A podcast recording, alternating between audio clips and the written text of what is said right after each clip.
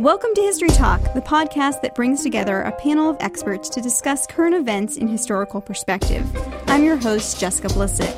And I'm your other host, Brenna Miller. In recent months, Russia and Russian influence in particular has dominated the news. From regional interventions to hacking to allegations of interference in elections, Russia seems on a mission to shape world affairs. But what exactly are Russia's goals?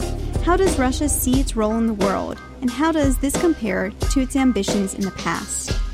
Today on History Talk, we speak to two experts on the history of Russia's role in the world and what the country's goals are today.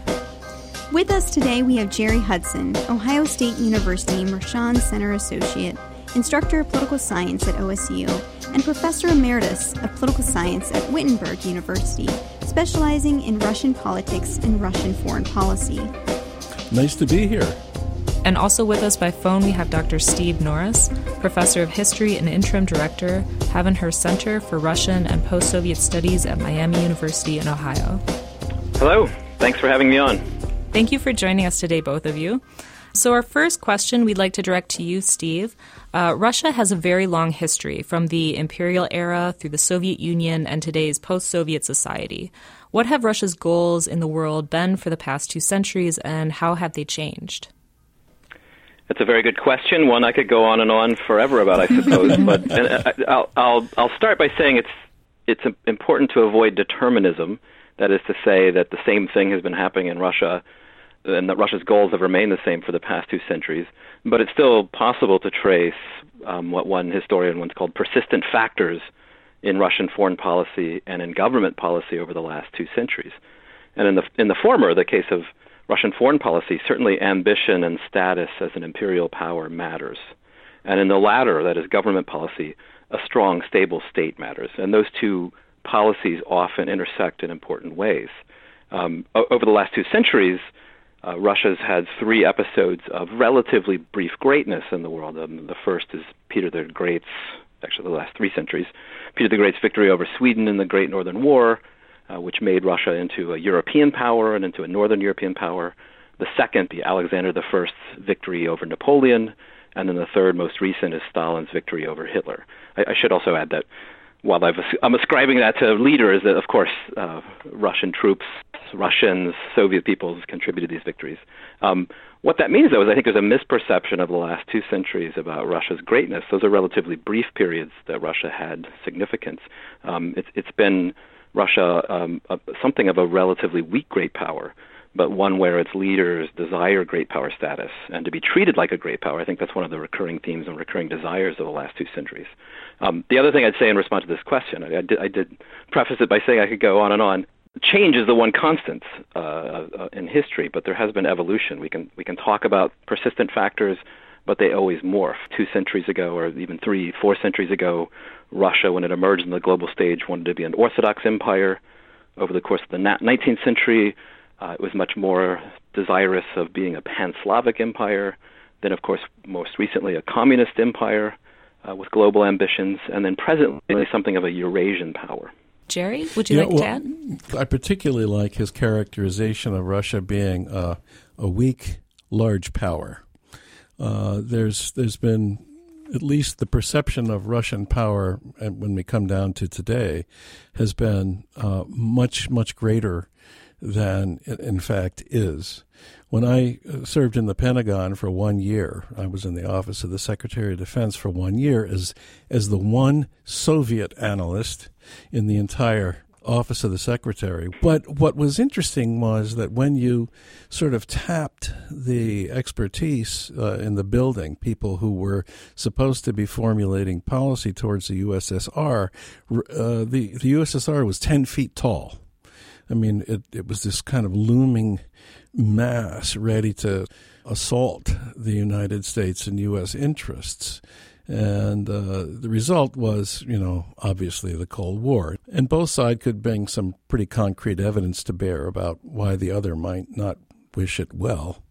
But nevertheless, I think even down until now, we have this sort of exaggeration of how strong Russia is. Well, that's a great transition to our next question. What are Russia's current foreign policy goals in the world? How do these goals line up with Russia's long term international agenda? It's really interesting to try to boil that down. Steve really encapsulated it that, that Russia wants mutual kind of uh, respect. Uh, it wants to be handled as an equal partner in the world, particularly equal to that of the United States. It it wants non-interference in uh, in its politics inside. Those are kind of three basic uh, goals that Russia would like and it's frustrated because people aren't treating it as an equal power. And appears to me at least to be reacting. It's a, it's a very reactive policy. Rather than sort of initiating things it reacts. Um, putin appears to be a very pragmatic politician when it comes to foreign policy. Uh, and uh, he he responds to events doesn't initiate a lot.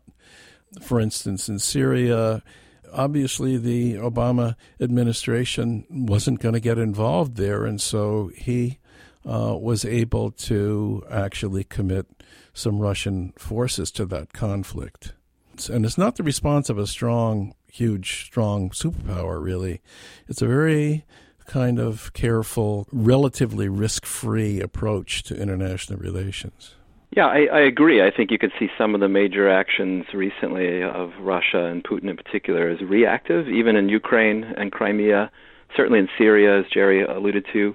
Um, to, to go back to the original question and to, to add to what Gerry said, I really think it, you can't overestimate enough just how much Russian foreign policy is, is aims toward recognition and, and respect a certain status that, that, that is Russia and its leaders want to be treated as a great power even if, as we've, I think Gerry and I both agreed, it's been a relatively weak great power over time, it's still it's still a large one. Uh, here, here's where size matters and image matters. Um, and I think too, in terms of the goals, the current goals, and how they line up with long-term inter- Russia's long-term international agenda. Putin's 2007 speech in Munich, I think, is still a, a cornerstone here. That's where he um, he gave a speech. I, I can't remember exactly to to the to the body, um, but all the European leaders were there, and he really criticized what he called the U.S. monopoly uh, in in the globe and the U.S. monopoly in using international force. I think he characterized it as a hyper use of force in the world, and he lamented the unipolar unipolar world that that he saw as as existing at that point, and really wanted to break that uh, that make it a more multipolar world with more people participating.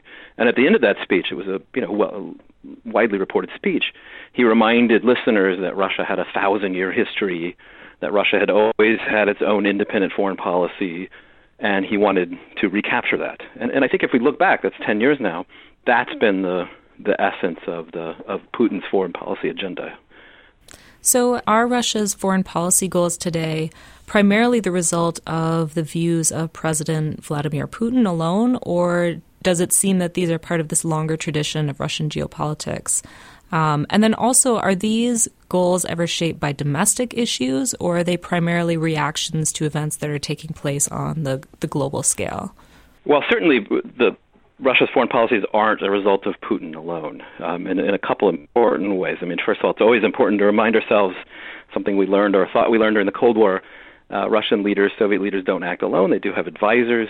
Uh, Putin's foreign policy advisors, ministers of foreign affairs have been very influential. Sergei Lavrov is, of course, extremely influential now. Um, I, I also think, too, it's in the way that Putin's been depicted in recent works that are quite good ones. Here I'm thinking particularly of, of Mikhail Zygar's book, All the Kremlin's Men. Um, Putin's almost an accidental king, surrounded like a, by a Medici-like court. And it's it's also at the same time a I mean, this may sound contradictory, but it isn't, uh, or at least I don't think so. Putin has built, managed to build a strong state where personal rule can thrive, and therein lies the conundrum. Putin has a lot of power. He's the only feasible ruler in Russia. He certainly sets the agenda, but he does have advisors and listens to them. The, the question about whether or not Russian foreign policy is aimed at domestic, I think absolutely. Under Putin, uh, we've seen in Russia a rise of patriotism. Putin actually called patriotism the the Russian idea, the Russian national idea certainly a rise of nationalism. And if we think about actions in Crimea and in Syria, ones that Gerry referenced, uh, those are as much domestic oriented as international oriented. They have an international audience too, um, but they're meant to to uh, supplement to, to build up this notion of patriotism. That is, Russia's acting patriotically. Russia and Putin are acting in the tradition of a thousand year tradition of Russian history. Um, I, I, just maybe point out one particular episode. Those of us who follow Russia probably follow the, the aircraft carrier Admiral Kuznetsov, which was the the only aircraft carrier in the Russian fleet that was sent on this big mission through the North Sea all the way uh, to help out in Syria. Experts, of course, all agree that it, it accomplished absolutely nothing in terms of its military objectives, but it accomplished quite a lot in terms of its PR objectives. It was on the Russian news a lot. It was seen as Russia acting. The sailors on board were helping in Syria, and it was retired officially after its Syrian mission and greeted with all these state affairs. Everyone got medals. There was a big ceremony for the Admiral Kuznetsov. Yeah, right. The Kuznetsov is a really interesting case study. To put it uh, rather clearly, it's it's really kind of a rust bucket. Uh, it can't uh, sail anywhere without a couple of repair tugs along with it. Uh, when it was retired, it was retired not because it had done such a good job, as Steve mentioned quite correctly, but because it, it really just couldn't operate very well anymore. They had they had several accidents of aircraft trying to take off from it. And here's another point: we in the West we talk about perceptions we in the West looked at this, and it was it was talked about in our best newspapers, like the New York Times, like, oh, the Russians have an aircraft carrier there, and of course, when we think aircraft carrier, we think you know these, these enormous. Uh, vessels that can carry 90 planes and have 6,000 sailors on them. The Kuznetsov uh, actually carries about nine, and it has it can have about 3,000 sailors on it. Uh, but it really didn't didn't do very much, and and was able to operate uh, the way it did off of Syria only because there was no countervailing force to prevent and, it. And I think that's the important thing. I mean, it's it's, uh, it's worth noting too the Admiral Kuznetsov. Uh, one thing it became infamous for, even in Russia, in terms in terms of memes, was it still operates on diesel fuel. So it, diesel fuel, so it churned up enormous black smoke, which made it look like it was breaking down. And in fact, further reinforce the idea that it is this big tub of you know a bucket of, of almost rusting screws, but it, it was incredibly significant as a PR exercise, as, a, as kind of proving that Russia's doing something in an area, as Gerry said, when it seemed as though no one was able to do anything. And and very much, you know, the U.S. media and, and Western media has aided and abetted. It it appeared that you know there's here's Russian might when you know we take a look at sort of standard measures of international power, Russia doesn't stack up very well, um, except for the fact, of course, that it's a nuclear power. Uh, but when we take a look at, at economic power, um, conventional military power, manpower, and put these in the context of, of Russia's geographical vulnerability you've got a country that that uh, only appears to be strong, but really, at least by many measures, is objectively quite weak. One of the more prominent recent actions of Russia was in Crimea and its involvement in the civil war in Ukraine. These were viewed as a big change in Russia's assertiveness in the world. Why was Russia so aggressive in taking Crimea? What is the longer term relationship between Russia and Ukraine? And was the Crimean takeover an actual shift in Russian policymaking? Gerry? Actually, uh, my thesis would be that the taking of Crimea was just kind of a reactive event. It was there. Putin was feeling besieged. It was easy. My goodness, it was easy. Crimea. I mean, the the little green men. These are the Russian troops without insignias on them. Uh, simply, you know, walked in and took over. Um, and it was pretty easy because the population there, I think, is about 60% Russian. And there were a lot of sympathizers um, there. So when the little green men showed up, it was pretty much pretty much over. Just just quickly to to build on what Gerry said, I, I think it, if in part the Crimean uh, annexation was reactive in the sense that it was Putin's response, whether we agree with it or not, a decisive response, at least in the way it was packaged to the Russians, um, to the Euromaidan crisis in Ukraine, which is something Putin fears quite a lot, and also even even more specifically, uh, it happened right after the Sochi Olympics. And if we think about that episode of the Admiral Kuznetsov, uh, Putin very much wanted the Sochi Olympics to kind of be a calling card, a new announcement of Russia's might, its ability to put on a great show, uh, personally he was quite offended by the way in which often the Sochi Olympics, uh, ahead of the time, were, were was mocked in the Russian in the Western media.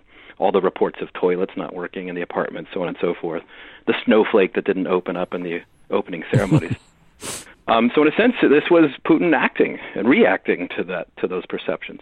Now, the longer term history, as Gerry alluded to, is is an intense one, a very long, complicated one. Um, I'll just hit a couple points.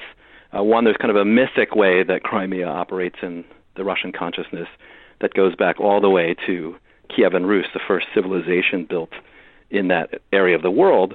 And even more specifically, Crimea is where uh, supposedly Prince Vladimir, who adopted Orthodoxy as the state religion in, in Kievan Rus, was baptized in Crimea. So there's this sense that the heart of Russian civilization, the heart of Slavic civilization, not only is in that part of the world, but even more specifically in the Crimean Peninsula.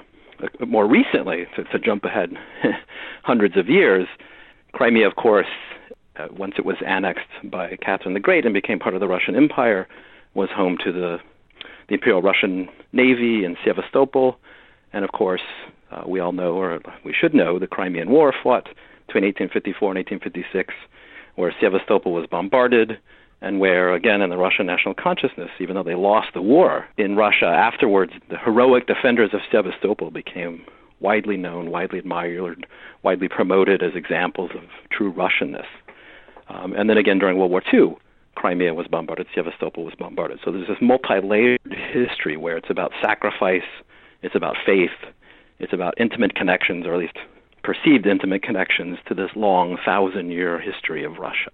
Um, I, I will add here too. There's Konstantin Pleshakov has written a recent book about called the Crimean Nexus, and my favorite chapter in it is where he describes Crimea almost as a fetish in the Russian imagination, and it's a fetish in multiple ways. It's a place of sacrifice, it's a place of beauty, and it appeals to virtually anyone in Russia, whether you're on the left or right of the political spectrum. And so that was, that, it, it, as, as Gerry said, it was kind of an easy decision, an easy reactive decision for Putin to annex it. Yeah. It played well at home. It sure did. Uh, over well over eighty percent, eighty-five percent maybe of the populace approved of taking Crimea, and that just proves Steve's point. There was part of the question that was asked about whether it marked a, a change, and, and in many ways, no, because Russia had done something similar for similar reasons in 2008 in Georgia to reincorporate peoples that were had a historic affinity, at least in the way Putin pitched it, toward the Russian state over time, and to counteract Western encroachment in the form of NATO expansion, possible NATO expansion into Georgia. And that also, this five day war with Georgia, was popular, played well at home, has still uh, kind of bequeathed an unsettled situation in Georgia. Uh, there's lots of parallels there. So actually, 2014 in Ukraine and Crimea is a kind of echo of 2008 yeah. in Georgia, South Ossetia. Mm-hmm. Well, uh, let's turn a little bit now to Russia's relationship to the West. Um, one of the prominent themes in Russian history has been its relationship with the West. So, Stephen, would you be able to describe that relationship and whether it's changed over time? And then, how do Russians view the West today? Yeah, another big question that I could, mm-hmm. I could talk yeah. a lot about. Um, we, yeah, well, I, I think the, sh- the short answer is that uh, Russia, and here you almost have to put that into quotes because that is from uh, all the way back even to Ivan Fourth, that is Ivan the Terrible's Muscovy, to the present, um, has always seen the West in one way as a measuring stick uh, against which to compare uh, the state in Russia, uh, but, and, and at the same time, something to be emulated and something to be rejected. And and that's a, a persistent factor. I don't think that has changed in, in the grand scheme of things over the last two centuries. But of course, it's it's evolved over time. And I and I think today there's almost kind of a, a chip on the shoulder anger about Western views of Russia, that Russia's not appreciated enough, um, that its status isn't understood enough, that its history isn't understood well. And that, that, that, I guess what I'm saying is that presently we find ourselves in a situation where, on the one hand, Russia wants to be seen as part of the West or part of a European order. On the other hand, it wants to be seen as not quite like the West, uh, and that sentiment is a little stronger, the latter one, and part of a new Eurasian order, and that that the way that that second half of this of this dual notion of the West and Russian culture uh, is more prominent now is because of this perceived uh, denigration that the West seems to have for Russia. I could give a couple of examples that my, sprung to my mind while I was talking. Uh, one is in terms of Syria. I remember John Kerry reporting that when he got to the table in Vienna, I think it was, to talk to Lavrov about Syria, the first thing he was greeted with was the long list of grievances that Russia had in terms of what they thought the West had or hadn't done in relation to Russia. It was almost like a festivus. If you watch Seinfeld, I hope listeners out there watch Seinfeld. Um, and that that that's that's something that um, when Rex Tillerson was preparing to go to Russia for the first time, he was he was told to expect a long list of grievances. That is how the West has mistreated Russia. The second thing actually sprung to mind because yesterday was D-Day, and I was reading online and other reports, all kinds of reports about D-Day, a significant battle, of course, one my grandfather fought in but it's always narrated in the West as a, you know this decisive turning point in World War II. And I think Russians feel justifiably uh, aggrieved at that idea. That is, it seems as though Stalingrad and the Eastern Front, which were the real turning points in the European theater of World War II, are not understood. And that's something that always comes to the table, always comes to the fore when Russia tries to see itself as part of or not part of the West. Um, the other thing I'd throw in, um, you know, the current Russian state has inherited a certain view of the West constructed during the Soviet period.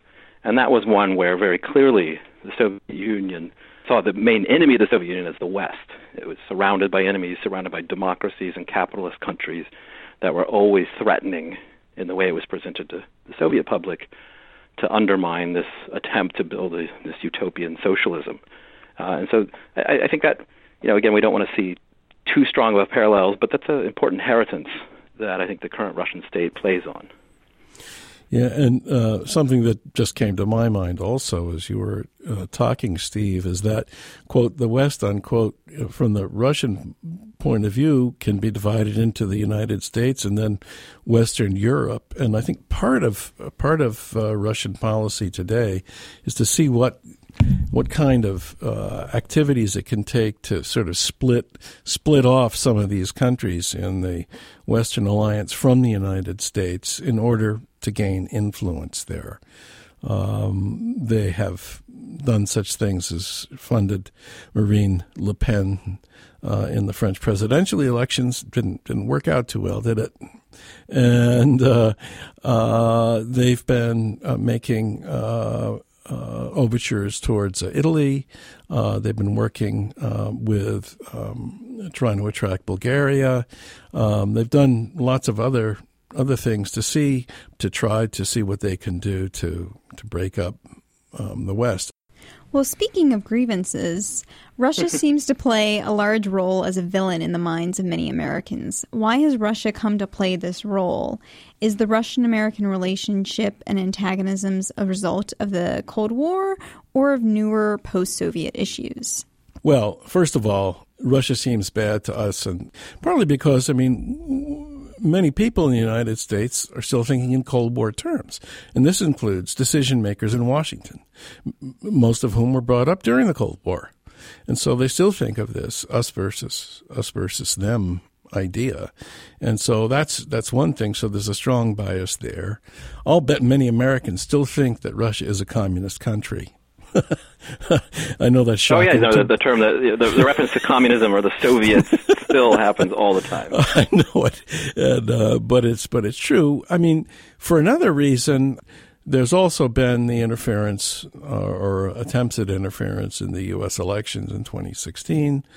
Um, as an example of what some people call hybrid warfare, or you can call it nonlinear warfare. I don't like the term warfare because there's no kind of kinetic forces being being used anywhere. But the Russian cyber power has been brought to bear uh, on the United States, and as probably our listeners know. Uh, there's been a recent leak from a from a national security agency uh, employee uh, that says that Russia actually tried to uh, influence voting machines in the United States, though unsuccessfully, I understand. But I mean, these attempts are, you know, don't generate very good publicity in the United States. Uh, one and two, um, you've got possible collusion, um, although it's, I'm, I'm not so sure that there's a there there yet, but possible collusion between um, some members of the Trump campaign and the Russians. Uh, again, this this may prove to be to be to be nothing. We'll just have to wait and see. But I mean, all of this generates pretty pretty bad image, and so these are real real incidences. And uh, I've read the entire uh, report by that was put together by the um, CIA and the FBI and a number of other intelligence agencies. And I'm convinced the Russians tried, but no one should be shocked what's shocking is is that so far, given the evidence that they did try, uh, there's been no national policy coming out to help protect uh, U.S. computers at the federal, state, and local levels. Steve? Right. So Gerry provided some of the contemporary points. Uh, I'll, I'll, for History Talk listeners, I'll, I'll add a little more in terms of the historical context about the way that Russia plays a large role as villain in the minds of many Americans. Uh, it, it's kind of a mix in my mind. You know, just just like the Soviets and even prior to the Soviets, uh, Russian officials, Russian cultural figures built an image of the West as something a little bit different from Russia, but something to be both emulated and feared. Uh, it's also true uh, for centuries now. The West has built an image of Russia. Uh, once Ivan the the Terrible's country opened up and foreign travelers began to go to Russia, they, they began writing reports that, that changed very little across time as Russia is this oriental, despotic, Asian country. And that's always those have always been terms saddled on Russia and the Russian state that it's not it's not really the West, it's not like us. And they always tend to uh, to offend many Russians, especially Russian state officials. And then you throw in, as Gerry referenced uh, during the Cold War, the way in which the commies became the main villain, and that Russia and the Soviet Union were almost synonymous, and that that previous mental historical baggage was brought to bear uh, on the Soviet Union. You have a, a perfect storm of villainness, uh, and it's also worth noting that in the cultural Cold War, that was was incredibly asymmetrical. If the geopolitical Cold War was not always asymmetrical, the cultural Cold War was. There were many, many, many more movies, many more books, many more TV series in America that depicted Russians and Soviets as villains than in Russia and the Soviet Union. You know, Rocky Four, Red Dawn, all those sorts Red of things. Dawn, there, there weren't, yeah, that was a classic. Yeah, there weren't Soviet parallels to those movies. So you know, we all grew up as the Russians as an enemy or as the Soviets as an enemy, and that that sort of built on the previous centuries of baggage about Russia as this Asian, Oriental, exotic, despotic place.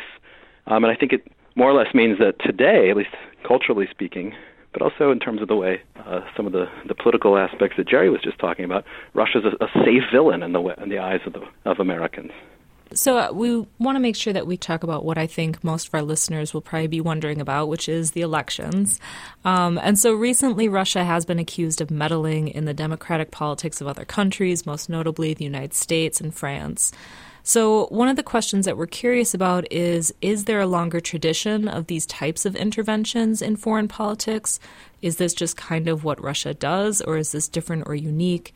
And then, what interest does Russia take in foreign elections? And Steve will direct this question to you first. Yeah, you know, I was I wrote a piece that will be on Origins, which is kind of your sister. Uh, it's the sister website of History Talk. There's there's shameless self promotion. Thank you. Um, about, about the view of the West constructed under the in the Soviet period, especially in Soviet political cartoons. And one of the things I discovered in writing that piece, that is a direct answer to your question, is the the work of a political scientist at UCLA named Dov Levin. I think his name is mm-hmm. Levin, L E V I N, and he actually studied and posited that between 1946 and 2000, the United States and the Soviet Union and Russia interfered in one out of every nine competitive international executive elections, 117 times total. Uh, so, in other words, it was part and parcel of the Cold War.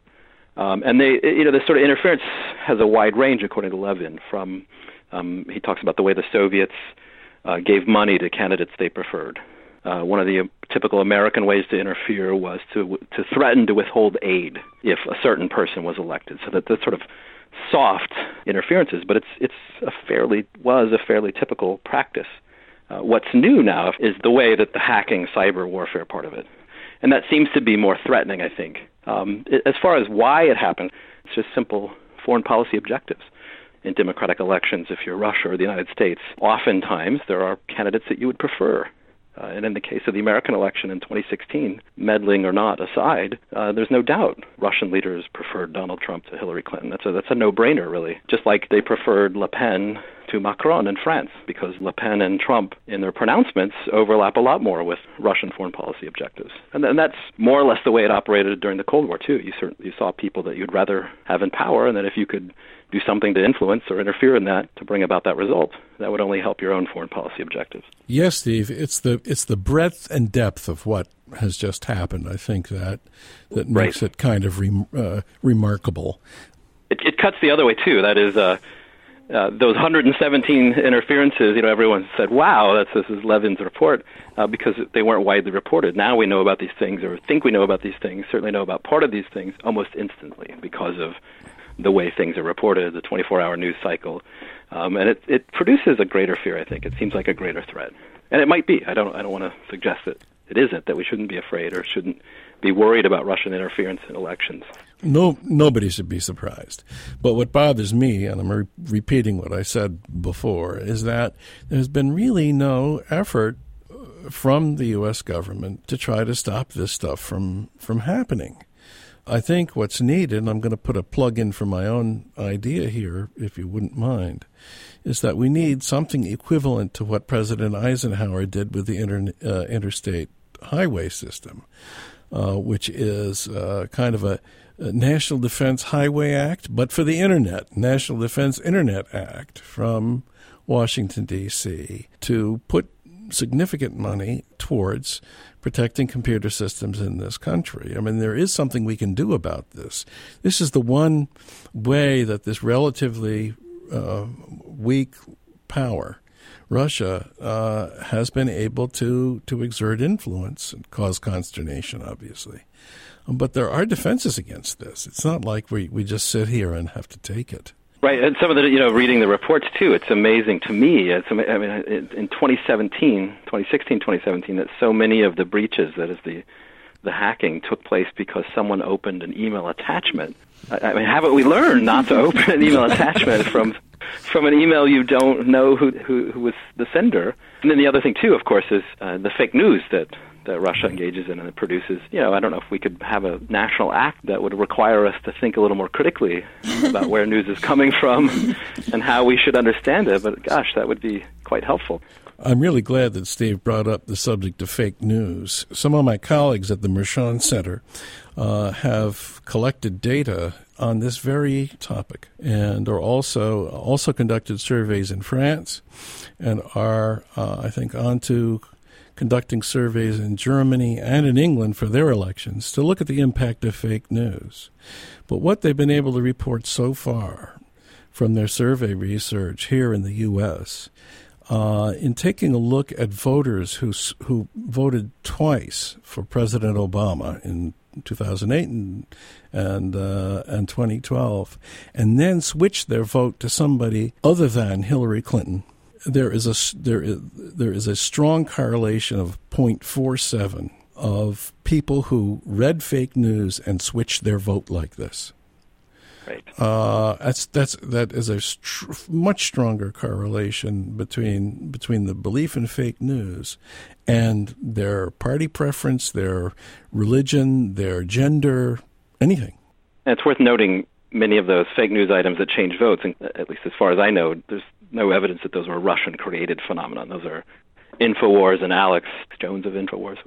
Anyway, yeah. um, creating these ideas, and, and nor was the whole birther controversy, which is a conspiracy theory about President right. uh, Obama yeah. that was that Donald Trump uh, uh, helped to foster and certainly popularize. Uh, that's not a Russian invention. Right. So, it, it, you know, if anything, we ought to see Russian interference in elections in a, in a wider context, a, a kind of media landscape where fake news or these kinds of reports and conspiracy theories proliferate in America on Facebook and online, and where Russian interference is part of that. It's part of this noise created, um, but not the only. Correct. And, and, and oftentimes not the primary uh, influential noise. And that's, that's not to say that we shouldn't understand that uh, Russian hackers are quite sophisticated. There, there seems very little doubt that oftentimes hacker groups work with the Russian government or work at their behest. It's just a matter of how we interpret that um, vis-a-vis, you know, its impact in any particular country, including here, you know, what matters at the end is maybe the pizza parlor story more than Yeah. fake news created out of Russia or hacking Right. out of Russia. Right. Well, Russia often seems to back countries or regimes that are considered pariahs by other people in the world. Why is that? And who are Russia's main allies in the world today? And has it always been this way? Well, yeah, Russia Russia backs pariahs. I suppose this is a measure of Russian um, weakness because they don't have a strong alliance system like well compared to the United States. There there really is no Russian version of NATO, although they have tried to make one uh, called the CSTO. For one reason, The Eurasian Union between Belarus and, and Mm, Kazakhstan hasn't really amounted to much either. There was a lot of no. hoopla about that being something. No, every every time Russia seems to want to do this, uh, to create an international organization that it can dominate, it comes up short. Syria has been a focus um, of attention. First for Soviet policy and now for Russian policy. Syria was the only ally in the uh, Arab world that, that would come to terms with with uh, with Russia. Egypt kept kick, kicked out the Soviet Union, in 1956. Uh, the, all that was left was Syria, and it it was a weak country then, and it's a weak country now, if it's a country at all. Steve, maybe you could fill in some. Yeah, more. no, there's a logic to that. In particular, that is the, the Russian affinity towards Syria that goes back 50 years plus, and that to the Cold War. So whether you agree with it or not, that's why there's economic ties between Syria and the Soviet Union now, Russia, cultural, even familial. I mean, there was an article in the New York Times, uh, maybe not three years ago, about the number of Soviet women, later Russian women, who, who married Syrian men and remained in Syria and that you know Putin uh, made a big deal in Russian media about his you know desire to protect these kinds of relationships. Um, in terms of the answer to your question, you know I think it you know to maybe echo what I said initially, it goes back to um, Putin's desire to be taken seriously, even if it's by you know forcing others to accept him at, at, at a diplomatic table. That is, if if he does something in Syria and asserts himself in Syria, he's going to be at least put around a table uh, to discuss world affairs in ways that get at his primary desire to play a major role and have Russia play a major role in world affairs. Uh, that's true in North Korea too. You've probably heard that Russia wants to engage in diplomacy with with North Korea. Uh, this is a way of you know acting against that unipolar world that that Putin railed against in 2007 in Munich. It breaks up. And in fact, the Syrian intervention, that is the Russian intervention into Syria, broke what had been uh, an American monopoly of international the use of international force. So this this all gets at the big picture. That is Russia's desire to be taken seriously, to act seriously, uh, even if from the perspective of many Americans, it's Russia cozying up to pariah nations or to dictators.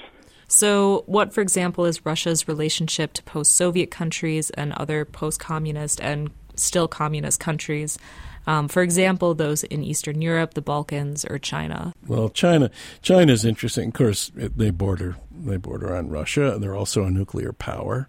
Um, they're the second largest economy in the world, and basically, uh, Russia can't exert much influence on China at all. China is the dominant country in that that partnership for sure. And and a lot of Russians recognize this, even though they don't like it. And Chinese power enters in strongly into Russia's relations with Central Eurasian nations like Kazakhstan, Uzbekistan, and so on, because those countries are beginning to establish their own relationships with China often selling the Chinese gas or oil. And this, this is upsetting to Russia because here the Chinese are meddling in Russia's own backyard. Steve? Right, certainly China's the big player here now. And I will say, though, that if America retreats into isolationism and, and kind of goes the American first, like the uh, getting out of the Paris Accord, uh, that's going to only further embolden China to take a bigger role in the world, and that might change the Russian-Chinese relationship even more, bring them at times closer together, maybe at times further apart.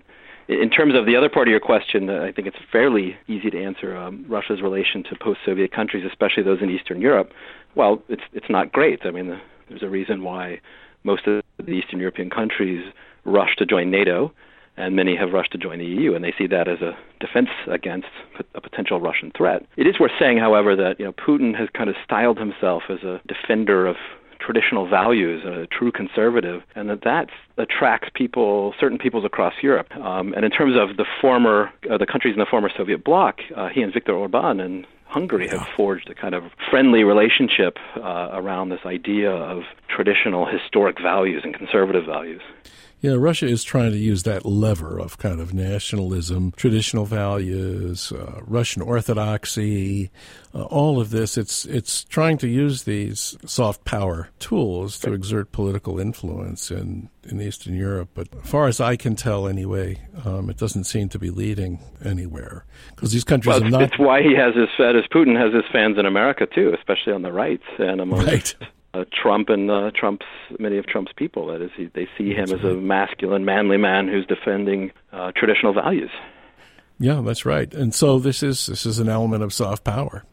Uh, right. But it appeals to the right wing. And, well, Hungary is a great example of that. Uh, Viktor Orban and, and those people are not sort of the nicest folks that you'd want to want to run up against.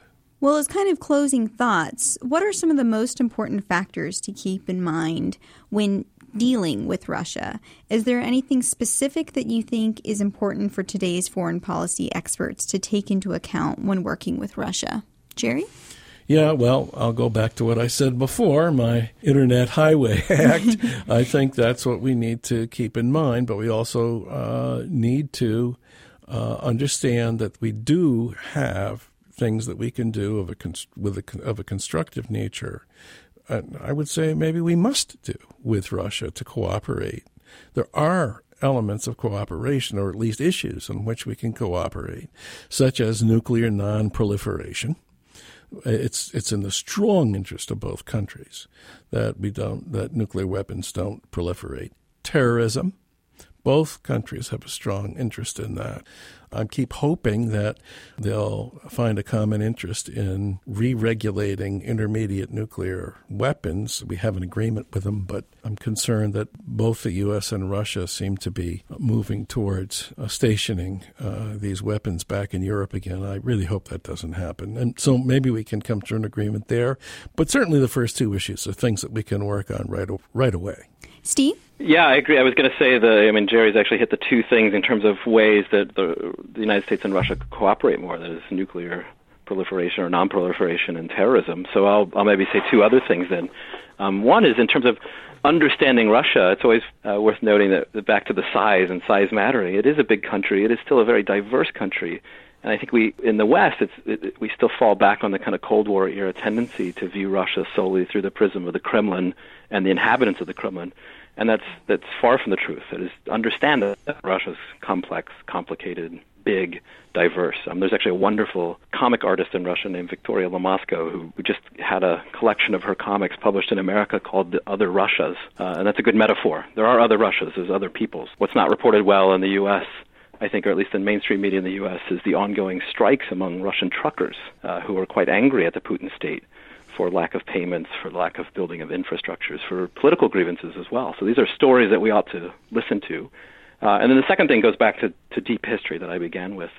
And that's, again, you don't have to agree with it or apologize for it, but, you know, one of the, the things that drives Russian foreign policy today and has for a long time is the, the, the grievance factor. That is, that Russians feel like they're not understood well by the West and that their history isn't understood well by their West. So we're on history talk here. Here's a, a call to understand their history well uh, to understand that there is, uh, even if you don't agree with the way it's pitched in, the, in Russia today, there's a, a deep thousand year history in Russia, and at least a 500 year history of empire building and nation building, and one that to a certain degree should be understood, should be studied, and should be brought to bear when you think about Russia today. That is, the Russian state today. Uh, it's not just the communists still or the Soviets. It's uh, it's Russia who see themselves and Putin and his officials see themselves as the inheritors of this very long, deep history. Uh, and if, if we don't at least accept that or try to understand it, I think we're always going to get off on a bad foot. All right. Thank you to our two panelists, Dr. Gerry Hudson, an associate at the Mershon Center, and Dr. Stephen Norris at Miami University. This episode of History Talk podcast was brought to you by Origins, Current Events, and Historic Perspective, an online publication of the Public History Initiative and the Goldberg Center, and the History Department at The Ohio State University in Columbus and Miami University in Oxford, Ohio. Our main editors are Steve Conn and Nicholas Breyfogle. Our executive producer is David Staley. Our audio and technical advisor is Paul Kotheimer. And our audio producers and hosts are Brenna Miller and Jessica Blissit. Song and band information can be found on our website. You can find our podcast and more on our website, origins.osu.edu, on iTunes, and on SoundCloud. And as always, you can find us on Twitter and Facebook.